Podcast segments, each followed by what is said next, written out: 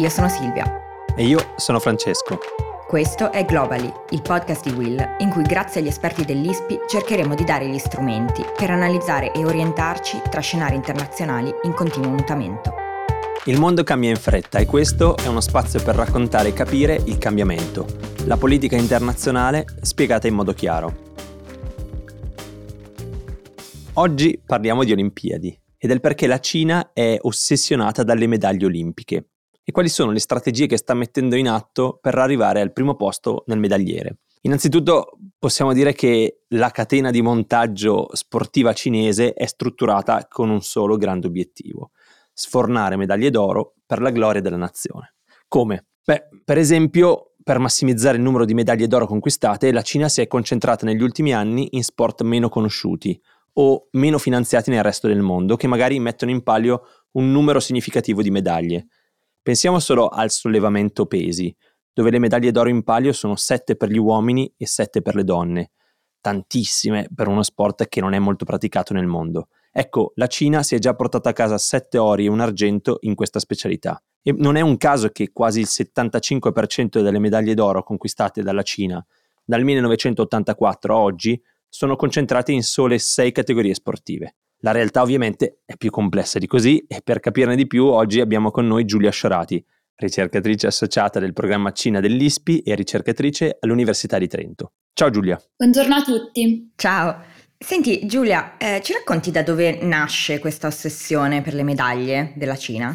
Beh, eh, diciamo che la storia del, degli ori olimpici cinesi è una storia che si lega un po' alla grande strategia internazionale cinese si inserisce in quella che è la volontà di un riscatto internazionale della Cina dopo gli anni in cui Pechino si è sentita al di sotto delle grandi potenze internazionali.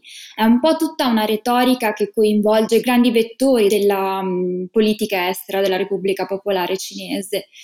E pensiamo anche al fatto che le Olimpiadi hanno avuto nella storia moderna del paese un significato simbolico. Il 2008, quando Pechino ha ospitato le Olimpiadi estive, per esempio, è stato considerato da molti come un'espressione di quello che è il riscatto internazionale cinese, un po' una presentazione di un paese che è uscito dal punto di vista ovviamente del discorso della narrativa cinese, da quelle che era la sua storia di paese di eh, secondo livello, tra virgolette, e, ed è entrato in, in qualche modo nella, in quelli che sono i vertici del sistema internazionale.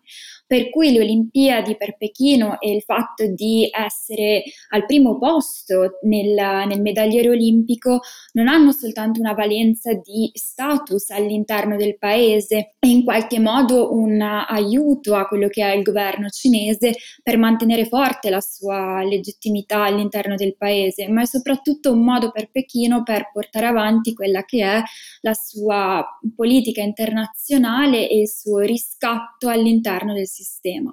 Diciamo che eh, mi sembra comprensibile che eh, in una Cina più povera, senza mezzi, forse l'idea di far diventare i propri figli degli atleti mh, potesse essere in qualche modo un vantaggio, ma oggi che la classe media è mh, in continua crescita in Cina, come funziona questa idea di fare, di creare una sorta di fabbrica degli ori, eh, delle medaglie olimpiche d'oro, no? dove vengono presi questi ragazzi e queste ragazze che poi partecipano?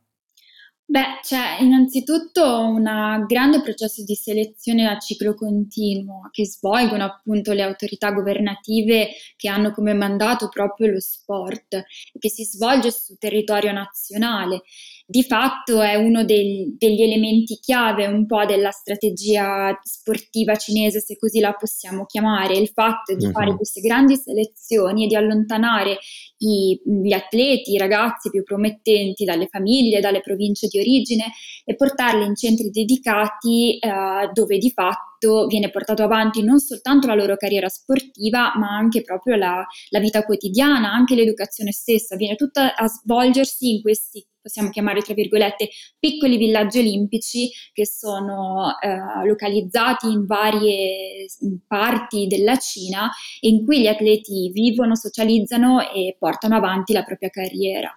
Eh, sicuramente è una, un modo particolare e tutto cinese, se vogliamo, per eh, portare avanti quella che è la, lo sviluppo dello sport nel paese e soprattutto è sicuramente spesso abbiamo sentito e letto storie del, di quanto sia difficile effettivamente per questi atleti di fatto allontanarsi dalle famiglie e portare avanti la propria carriera in centri dedicati. Eh, spesso dai racconti e dai giornali, anche dai media c- cinesi stessi, si raccontano storie di questi atleti che di fatto vedono la famiglia un paio di volte l'anno per il famoso capodanno cinese, soprattutto. Ma significativo è il fatto comunque che eh, nonostante ciò eh, tutti questi atleti siano ampiamente dedicati a quello che fanno. Spesso nelle interviste vediamo questa grande dedizione nei confronti della disciplina e di questi obiettivi pressanti non soltanto riguardo le competizioni internazionali, ma anche le competizioni nazionali stesse, per cui ogni atleta durante le competizioni nazionali rappresenta la propria provincia d'origine, che è un elemento chiave insieme alla volontà di vincere un oro olimpico come tutti gli atleti internazionali per gli atleti cinesi. È molto affascinante, forse lo è ancora più perché è veramente lontano dalla nostra forse filosofia di sport, no? Perché comunque ecco, eh, sicuramente insomma, stiamo avendo giorni gloriosi per lo sport italiano, ma non era qualcosa di pianificato. Tutto è dato dalla volontà dei, dei giovani, dei ragazzi di in qualche modo appassionarsi a, un, a uno sport e poi alla federazione di dar loro i mezzi, ma non c'è questa politica governativa che in qualche modo facilita eh, l'educazione di questi sportivi. E poi però c'è il badminton. Il badminton regala grandissime emozioni.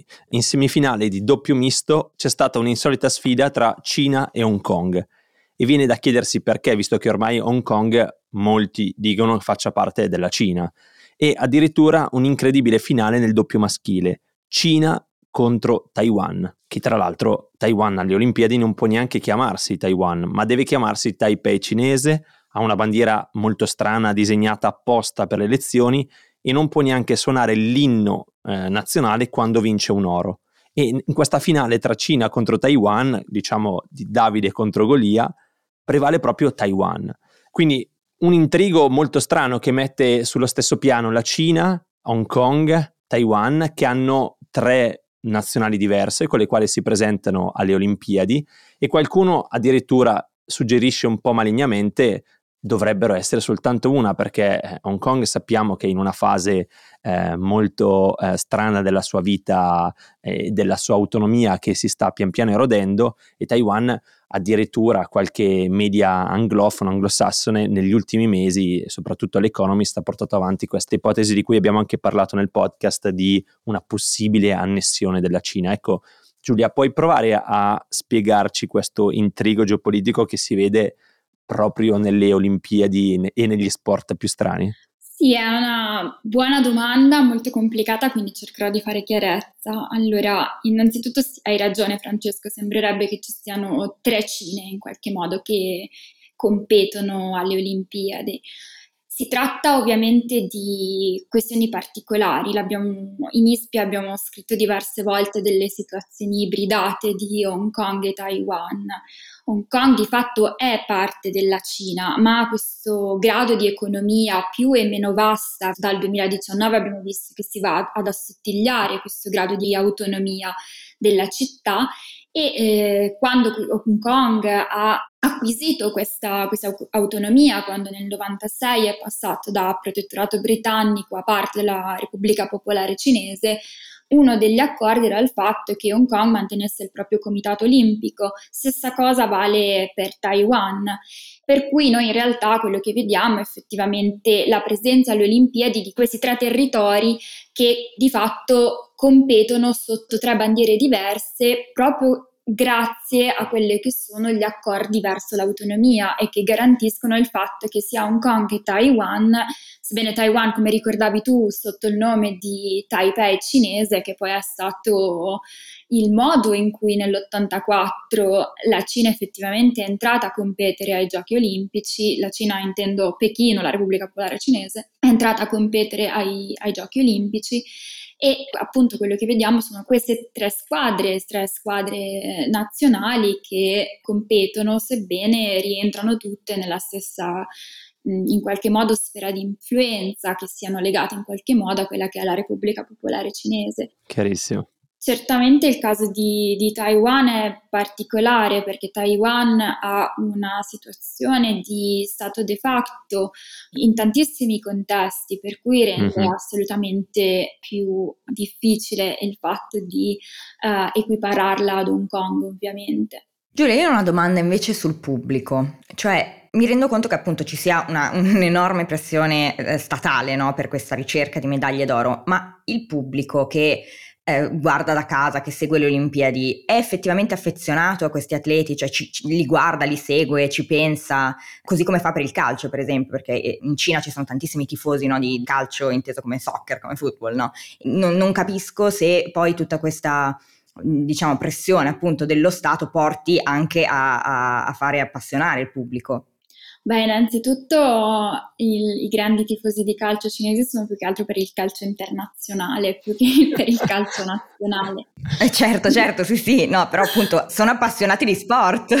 no, è un'ottima domanda in realtà. Eh, il punto è proprio che, come ricordava Francesco all'inizio, eh, lo Stato ha puntato soprattutto a sport che sono un po' più di nicchia, per tanti motivi, in primis perché eh, puntando su questo tipo di sport che in Occidente fanno fatica, di fatto a trovare finanziamenti e hanno un numero maggiore possibile di medaglie, è più facile no, raggiungere gli ori. Però questo va a discapito a quello che è il seguito a livello nazionale, proprio perché molti di questi sport non sono particolarmente seguiti. Ci sono ovviamente delle eccezioni, per, penso per esempio alla ginnastica, soprattutto alla ginnastica artistica e anche al, ai tuffi che, sono, eh, che hanno ritrovato grazie a queste politiche, grazie alla presenza olimpica degli sponsor aziendali, quindi vediamo questi atleti che fanno delle pubblicità per esempio mm-hmm. o prendono parte ad attività di marketing in Cina e che quindi hanno trovato una notorietà in qualche modo. Però è un po', se vogliamo, un processo inverso rispetto a quello che magari a cui siamo abituati. Non è tanto lo sport, se vogliamo, che attrae il pubblico cinese, ma è la conoscenza di questi atleti attraverso anche canali diversi da quelli che sono le competizioni sportive che vanno ad accrescere l'interesse per questi sport. Caso completamente opposto è quello del sollevamento pesi che raccontava Francesco, dove effettivamente, nonostante le grandissime medaglie, è uno sport che rimane veramente molto di nicchia anche all'interno del paese e poco sponsorizzato. Devo dire che quando parli di Cina rimango sempre molto affascinato perché è un mondo quasi parallelo al nostro, che ha delle sue strutture, ha dei suoi modi per arrivare agli stessi obiettivi obiettivi a cui poi vogliamo arrivare noi.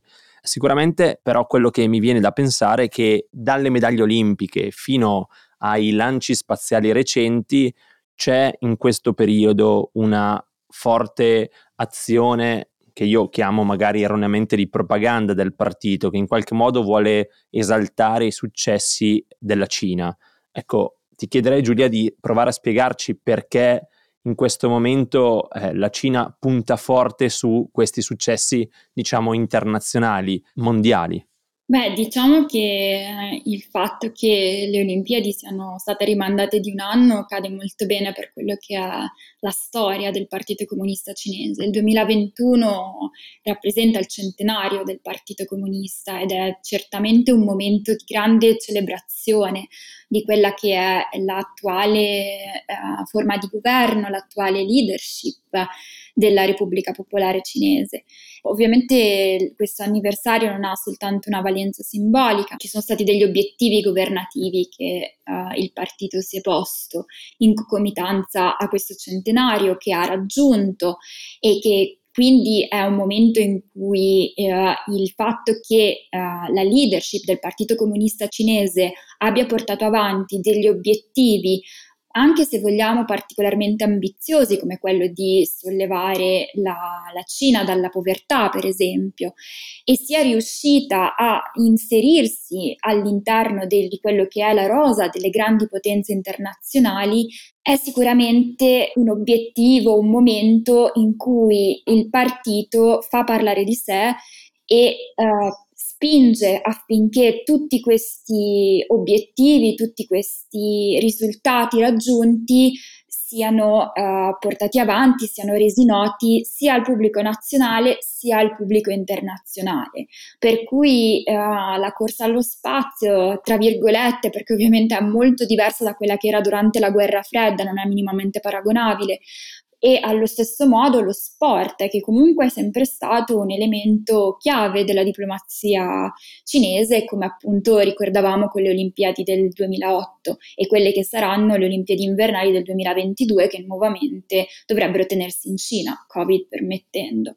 È veramente un tema super interessante perché eh, lo sport in qualche modo dà, dà la misura anche della, della cultura totalmente no, di un paese, quindi eh, il modo in cui eh, un, un, popolo, un paese si approccia allo sport ci fa capire proprio qual è la cultura di quel paese. Vabbè, noi ovviamente siamo felici perché negli ultimi giorni l'Italia ha sbancato prendendo tutte le medaglie possibili e immaginabili e settando dei record che, non, che forse non ci saremmo aspettati, però eh, è sempre interessante guardare anche allo sport con un occhio mh, geopolitico, no Fra? Sì, sì, sì, sì, sì, è sicuramente un, um, un, esercizio un po' agostano, possiamo dire, no? Siamo, siamo, alla fine delle Olimpiadi e si inizia a fare un po' il bilancio di queste Olimpiadi e nel bilancio delle Olimpiadi sicuramente c'è anche, può essere anche fatto leggendolo un po' in chiave geopolitica, un po' delle relazioni internazionali. Sicuramente questo peso della Cina con così tante medaglie eh, quest'anno le dà un'importanza che almeno in passato non aveva. Questo però ecco, è forse la superficie, quello che tutti vedono, no? il medagliere con ai primi posti la Cina. Quello che invece magari eh, si vede di meno è quello che oggi Giulia ci ha raccontato, cioè il perché, la troviamo lì, il perché non sia un caso. Quindi ecco, grazie tante Giulia per questo deep dive nella cultura sportiva cinese. Grazie a voi. Alla prossima, sentiamo la prossima settimana. Ciao. Ciao.